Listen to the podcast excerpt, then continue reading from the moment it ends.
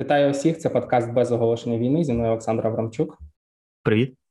Мене звати Ілля Кабачинський. Сьогодні в нас е, серйозна тема. Ми про неї говоримо е, тільки зараз, але насправді вже хотілося розповісти давно. Тема це ГУЛАГ, і звісно, все, що відбувалося там з людьми. Дуже важко читати ці репортажі з звільнених територій, де ми бачимо катівні, фільтраційні табори, і все, що відбувається, і знову ж таки е, Росія е, і все, що там в Москві і в Пітері, це номер один по тому, щоб знущатися над людьми і знищувати їх. Тому власне про це будемо сьогодні говорити.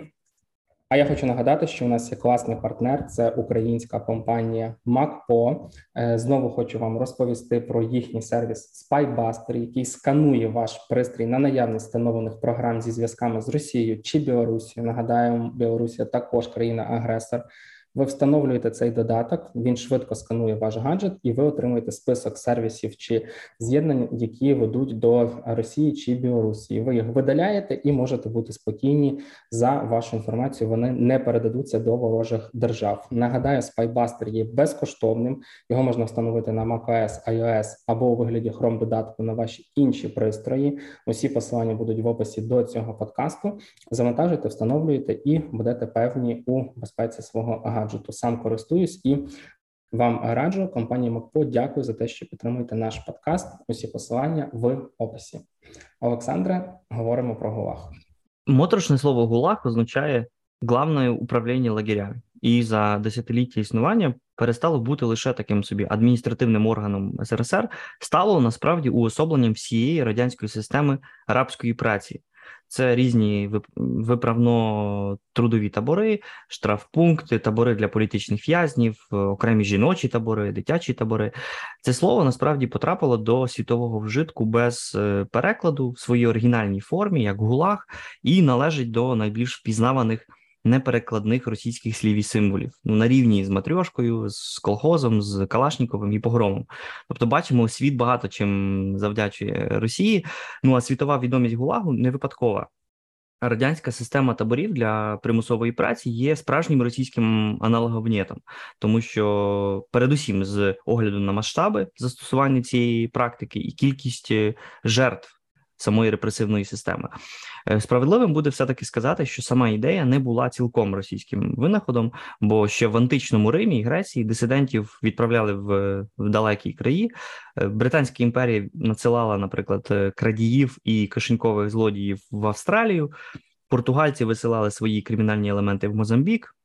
В Гулагу теж був попередник і в імперській Росії. Це система примусової праці, яка функціонувала в Сибіру з 17 століття до початку 20 століття, до кінця Російської імперії, і саме до Сибіру потрапляли діячі українського руху в 19 столітті. Наприклад, е, наш батько Тарас Тарас Шевченко там теж був. Е, більшовики, які за царських часів були самі були в'язнями Сибірських таборів, удосконалили цю систему. Е, вже влітку 18-го року Ленін і е, Троцький почали вимагати, аби всіх.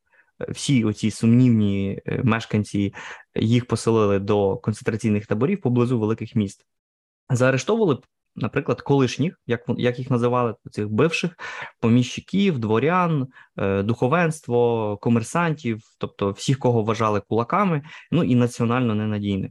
Тут потрапляли українці в першу чергу. На 21 рік у 34 губерніях вже Sorry, я тебе переб'ю. У мене просто на е, заставці телефону стоїть розбитий Кримський міст. Я думаю, що я для росіян теж був би національно ненадійним. Тільки вони взяли мій телефон. Навіть розблоковувати його б не прийшлось би. Та взагалі, слухай, тут росіяни послухають наш подкаст і зразу ми записані відразу до національно надійних. Цікаво, що в російській сучасній традиції про це треба зробити окремий подкаст. Е, довгий час е, росіяни завжди мали своїх ненаціонально ненадійних. Це були євреї. Ну а тепер в сучасній Росії цю роль е, займають українці, і тому, тому, на жаль, саме практика існування національно ненадійних це прям дуже типова риса російської держави. Ну а і саме таких національно ненадійних саджали до різних е, таборів, і на 21 рік в існувало вже 84 такі табори, передусім для перевиховання оцих е, перших ворогів народу. В такий спосіб, вже у перші роки більшовицької влади в країні створили по суті дві паралельні репресивні системи. З одного боку, це були звичайні в'язниці. Для злочинців, для ну, для, для те, що існувало завжди. Ну і друга річ це табори праці для перевиховання ворогів народу. Ну і вже перший формальний табір з системи Гулагу з'явився у 1923 році на базі давнього Соловецького монастиря на крайній півночі СРСР. Соловки були ще за Російською імперією таким місцем, куди висилали всіх незгодних. І саме тут тримали перед розстрілом багатьох е, діячів українського так званого розстріляного відродження з 20-30-х років, таких людей, як Микола Зеров, як Лесь Курбас, е, Валеріан Підмогильний, їх потім е, масово стратили в лютому 38-го року, саме в цьому Соловецькому е, Соловецькому таборі. Після 29-го року табори почали відігравати нову і, передусім, економічну роль. На той момент Сталін остаточно утвердився як вождь номер один він розправився зі своїми політичними опонентами. Ну і 29-й рік став, за словами Сталіна, роком великого перелому. Перелом е, полягав у прискоренні колективізації сільського господарства, тобто цей процес, який погано закінчився, м'яко кажучи, для мільйонів е, селян, яких оголосили кулаками, і лише протягом 30-33 року більше двох мільйонів мільйонів селян вислали до Сибіру, Казахстану, де вони існували на правах спецпоселенців. А 100 тисяч е, найбільших ворогів відправили до таких таборів. За інтенсивністю репресій не, не встигала сама пенітенціарна система тому місць для в'язнів бракувало. Ну і за таких обставин Сталін вирішив поставити на систему концтаборів, базованих на перших оцих таборах примусової праці. Ну вже в офіційних документах прямо вказувалося на мотиви такого рішення. Потрібно було знизити витрати на в'язнів. Ну і вже на початку 30-х уся мережа радянських виправних установ перейшла під контроль органів державної безпеки. Це сумнозвісне ОГПУ, яке згодом стане НКВД і КДБ.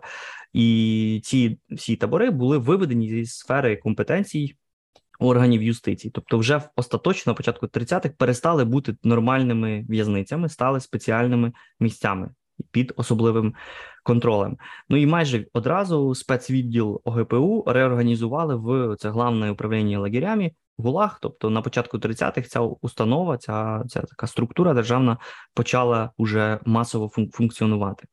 Е, табори теж почали розростатися як е, гриби після дощу у період великого терору. Це 37-38 рік. Ну і наприкінці 30-х е, табори були в кожному з 12 часових поясів радянського союзу. Перше початкове завдання це розвантажити тюрми, пройшло модифікацію. Бо всі, хто зараз ностальгує за великою державою, має пам'ятати, що Сталін використовував примусову працю для прискорення індустріалізації і розробляння корисних копалин. Е, ну на особливо на малозалюдненій півночі чи в Сибірських е, в Сибірських степах з часом економічні мотиви взяли гору. Сталін потребував рабської праці для своїх грандіозних грандіозних планів е, модернізації. Вже згаданий Соловецький табір вважався, принаймні Сталіним вважався прибутковим. Вождь вважав, що прибутковим він став завдяки використанню нібито раціональних методів управління. А фактично розподіл їжі в залежності від виконаної праці і ліквідація всіх зайвих зайвих пільг. Взагалі, Сталін мав дуже таке неприродне зацікавлення примусовою працею. До кінця життя він, наприклад, вимагав регулярно доповідати про ефективність праці в таборах, тобто скільки нафти, вугілля видобули, скільки використали при цьому в'язнів, ну і скільки при цьому дали нагород для табірного керівництва. У системі Гулагу існували теж різного типу типу табори від копалень, наприклад, вугілля у Воркуті, там золотих е, шахт Колими до привілейованих різних е, секретних інститутів під Москвою, де оці заарештовані вчені виготовляли зброю для Червоної армії. Треба теж пам'ятати, що Гітлер е, базував свої табори на радянському досвіді. Е, Соловецький е, табір відкрили в 23-му році, як я вже згадав. А перші нацистські концентраційні табори з'явилися лише через 10 років. І на початку 30-х нацисти відвідували радянські табори, тому зв'язок між двома тоталітаризмами здається абсолютно очевидним. Наприклад, на вхід... обмін досвідом да стався так і на вхідних воротах Дахау і Аушвіц, цих відомих таборів смерті містився лозунг е, Arbeit macht frei, праця робить людину вільним. Е, радянські табори прикрашалися лозунгом Праця це справа честі, слави, доблесті і геройства. Е, тут, в принципі, не випадково згадується, що цей нещодавно проведений в Росії суботник під під лозунгом Праця робить вільним. і один народ, одна нація, один правитель. Бо сучасна Росія, як, яка пишається радянським союзом, водночас перетворюється ну справді фашистську державу і взорується на оці навіть нацистські гасла і на різні сталінські гасла. Взагалі, система ГУЛАГу містила дуже різношерстну публіку. У таборах працювали як кримінальники, рецидивісти, так і цілком невинні політичні в'язні, засуджені за е, сумнозвісною 58 статтею Кримінального кодексу радянського союзу, тобто контрреволюційна діяльність, державна зрада, антирадянська агітація, пропаганда. Під таке от розмите поняття могли потрапити всі навіть цілком е, вірні гвинтики радянської системи. Е, навіть працівники табірної адміністрації визнавали, що селянин, який вкрав мішок картоплі, став головним мешканцем е, цих таборів, і протягом 30-х-40-х діяло суворе законодавство в частині крадіжок, так званих крадіжок державної власності. Знайомий українцям закон про п'ять колосків з часів голодомору 32-33, Це теж з цієї ж самої категорії, і дуже багато людей, які в той час власне були е, були затримані при спробах ну, просто себе прогодувати і вижити, потрапили власне до таких таборів е, праці. Всупереч поширеному міфу, система ГУЛАГу продовжувала розширюватися і під час Другої світової війни, і після цієї війни, а свого піку насправді досягнули Е, досягнула на початку 50-х років. На той момент вже табори відігравали важливу роль в радянській економіці. Вони давали третину всього золота країни, значну частину вугілля, лісу і багато інших ресурсів. За роки існування СРСР створено щонайменше 476 різних таборових комплексів, до яких входили тисячі окремих окремих таборів. У кожному з них знаходилося від кількох сотень до багатьох тисяч в'язнів. Всього за різними підрахунками через табори пройшло біля 18 мільйонів людей. Ще 6 мільйонів були депортовані в казахстанські степи і в Сибірську тайгу. А табірники працювали практично в кожній галузі економіки. Заготовляли ліс, будували, працювали на фабриках, на полях, видобували корисні копалини, проектували літаки і гармати. Тобто, е, на практиці вони були мешканцями окремої країни, ну можна сказати, такої собі цивілізації Гулагу. Взагалі, в цій цивілізації існували особливі закони, особливі звичаї, своя мораль і навіть своя мова, точніше, жаргон, знайомий нам зараз як феня. Е, і декілька років е, тому в Росії взагалі вийшов тлумачний словник табірно-тюремної лексики. Деякі знайомі нам слова мають абсолютно табірне походження. Наприклад, Шарашкіна контора е, від слова шарашка, яким називали кустарне конструкторське бюро, де примусово працювали інженери зеки.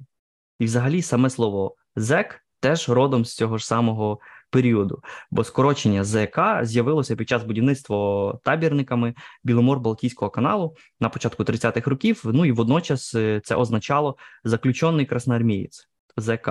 Тобто, будівництво каналу отримало тоді статус спеціальної воєнної операції. Справді, я не жартую. Так це називалося. Ну а з часом скорочення ЗК потрапило до офіційної табірної документації і поширилося на всю територію Союзу. І вже потім е, перестало бути абревіатурою і перетворилося на так знайоме російській е, душі слово зек. Взагалі можна говорити про е, теж високу смертність в таборах, особливо під час голоду на початку 30-х, а згодом під час Другої світової війни. Взагалі воєнні роки принесли епідемії дизентерії, тифу взимку 41-42 року. Цей перший рік радянсько-німецької війни коли від голоду померло біля мільйона жителів блокадного Ленінграду, від браку їжі померла і чверть всіх в'язнів ГУЛАГу. Вмирали насправді не від цих безпосередніх репресій адміністрації е, таборів, як це було у випадку нацистських фабрик смерті, а від злочинної недбалості, недогляду або відсутності їжі і хвороб.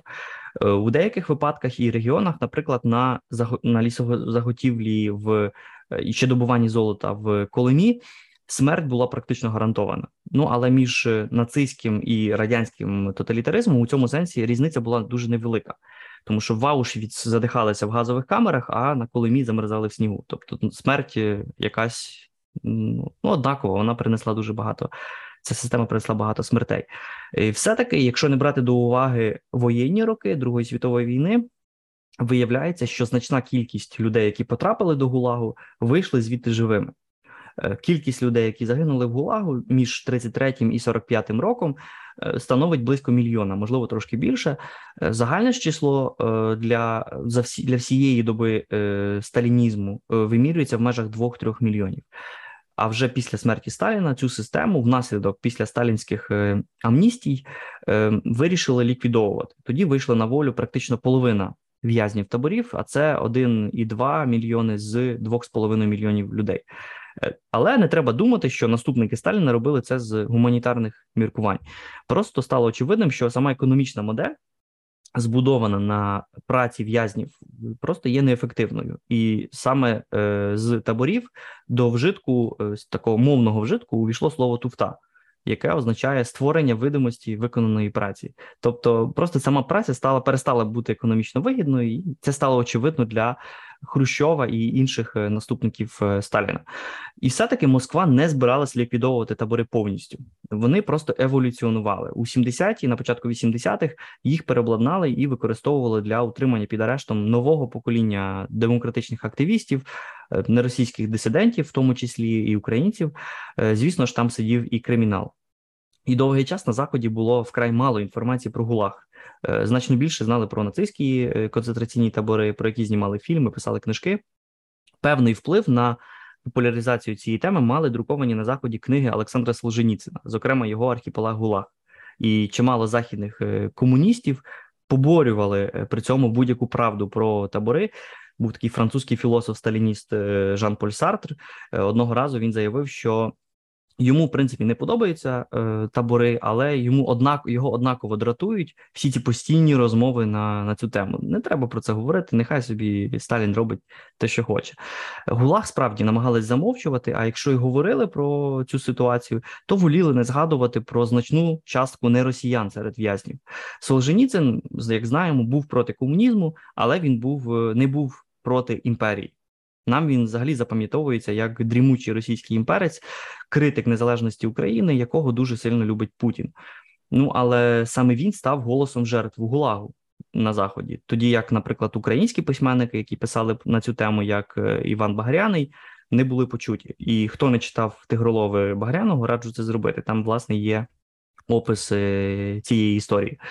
Система... Я дуже люблю цю книжку, реально рекомендую. І зараз вона здається навіть в Україні вийшла чи чи основа, чи хто її випустив дуже з гарною обкладинкою. Тому рекомендую підтримати українську літературу і купити книжку. Е, система ГУЛАГу мала теж фундаментальний вплив на суспільство повоєнного СРСР і не лише Росії. Треба пам'ятати, що базовим населенням таборів були 20-40-літні люди, часто люди, які потрапили до таборів у молоді літа, і чий менталітет сформувався табірними законами. Ну і така молодь любила відвідувати бараки блатних, грала з ними в карти, набиралася не лише цього кримінального лексикону, але й особливого підходу до життя. Е, тоді мільйони в'язнів е, повернулися до нормальної радянської дійсності, злилися з суспільством.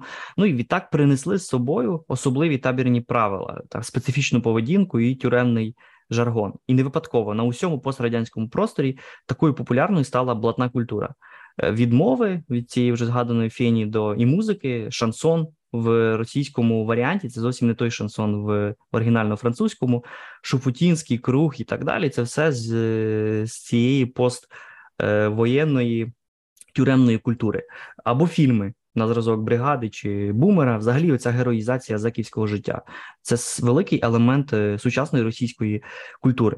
Е, не забуваємо те, що слова на зразок е, мочить в сортірі, ватнуть шило, живать соплі, ваше ваше місто у параші, тобто всі ті слова, які вживав Володимир Путін в різних своїх промовах, походять власне з тюремного лексикону і вони найкраще характеризують стан російської душі. Тому фанатам цієї великої російської культури варто пильніше поглянути на кримінальне обличчя сучасної Росії, яке було сформоване значною мірою оцією рабською політичною культурою і заківськими традиціями, які сягають е, епохи Гулагу. Е, зрештою, чого чекати від е, народу, у якого у якому за комуністичних часів половина сиділа, половина охороняла, і навіть попри це більшість мріє про відновлення радянського союзу.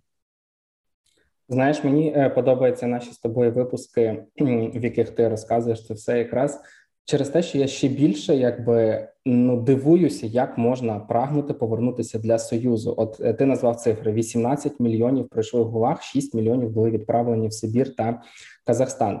Е, перед цим я читав про втрати України у Другій світовій війні.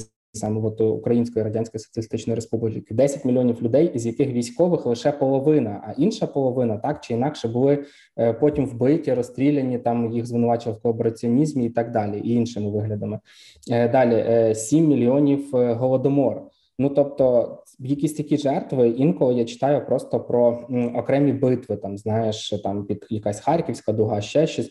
І я розумію, що в деяких битвах Росія перемагала. Ну на той момент Сталін перемагав тільки тим, що він ну якби він німців закидав трупами. От українців, там росіян, білорусів просто от кидали їх. І я розумію, наскільки була низька цінність людського життя от для тогочасних правителів, і при цьому всьому хтось ходить з плакатами Сталіна і каже, як було добре, як тоді хорошо жилося. Тому що ну звісно ж тоді інформація це замовчувалась, ніхто про це не думав, ні про втрати, ні про що всі бачили тільки перемоги. А зараз люди знову ж таки вони відкидають погане і дивляться тільки на те, що побудували якийсь там завод, чи не знаю, там чи чи бам. І при цьому ми от з тобою говоримо і бачимо, які величезні людські втрати. Тобто, реально е, ми там згадуємо рабство, знаєш, коли людське життя не цінувалося, але при цьому бачимо, що по суті у нас це просто рабством не називалося, але людське життя також нічого не було варте, коли життя людини могло зруйнувати просто через те, що вона опинилась не в той, не в тому місці, не в той час, і мільйони людей загинули. Ну от просто через бажання Сталіна не думати про про якесь нормальне людське існування. Тому, звісно, тема дуже складна, і я сподіваюся, що ніхто не буде сумувати за радянським союзом і думати, що там було добре, і морозиво вироблялося за е, гостами. Ну так собі, звичайно, е, цей е, ностальгія. Ну а ми будемо на цьому закінчувати тему про Гулаг. Я нагадаю, що якщо у вас є е, якісь теми, які б ви хотіли почути детальніше, щоб ми розкрили, пишіть. Е, ми обіцяємо, що будемо старатися їх робити. Пам'ятаємо, що ми обіцяли випуск про Дніпро, і знову ж таки, я пам'ятаю випуск про в'єтнамську війну. Вона трошечки посунеться, можливо, пізніше поясню, чому, але про Дніпро спробуємо в найближчий місяць випустити. Ну і про інші теми, які ви нас е, просили, також доробимо. А ви я попрошу ставити нам будь лайки, вподобайки в Apple подкастах і на інших платформах. І також хочу ще раз подякувати компанії MacPo за те, що підтримують наш подкаст. У описі е, до випуску є посилання на Spybuster та ClearVPN. Заходьте, завантажуйте безкоштовні додатки, які е, зроблять ваше перебування в інтернеті безпечнішим. На цьому будемо закінчувати. Всього найкращого. Щасти. Не виключай.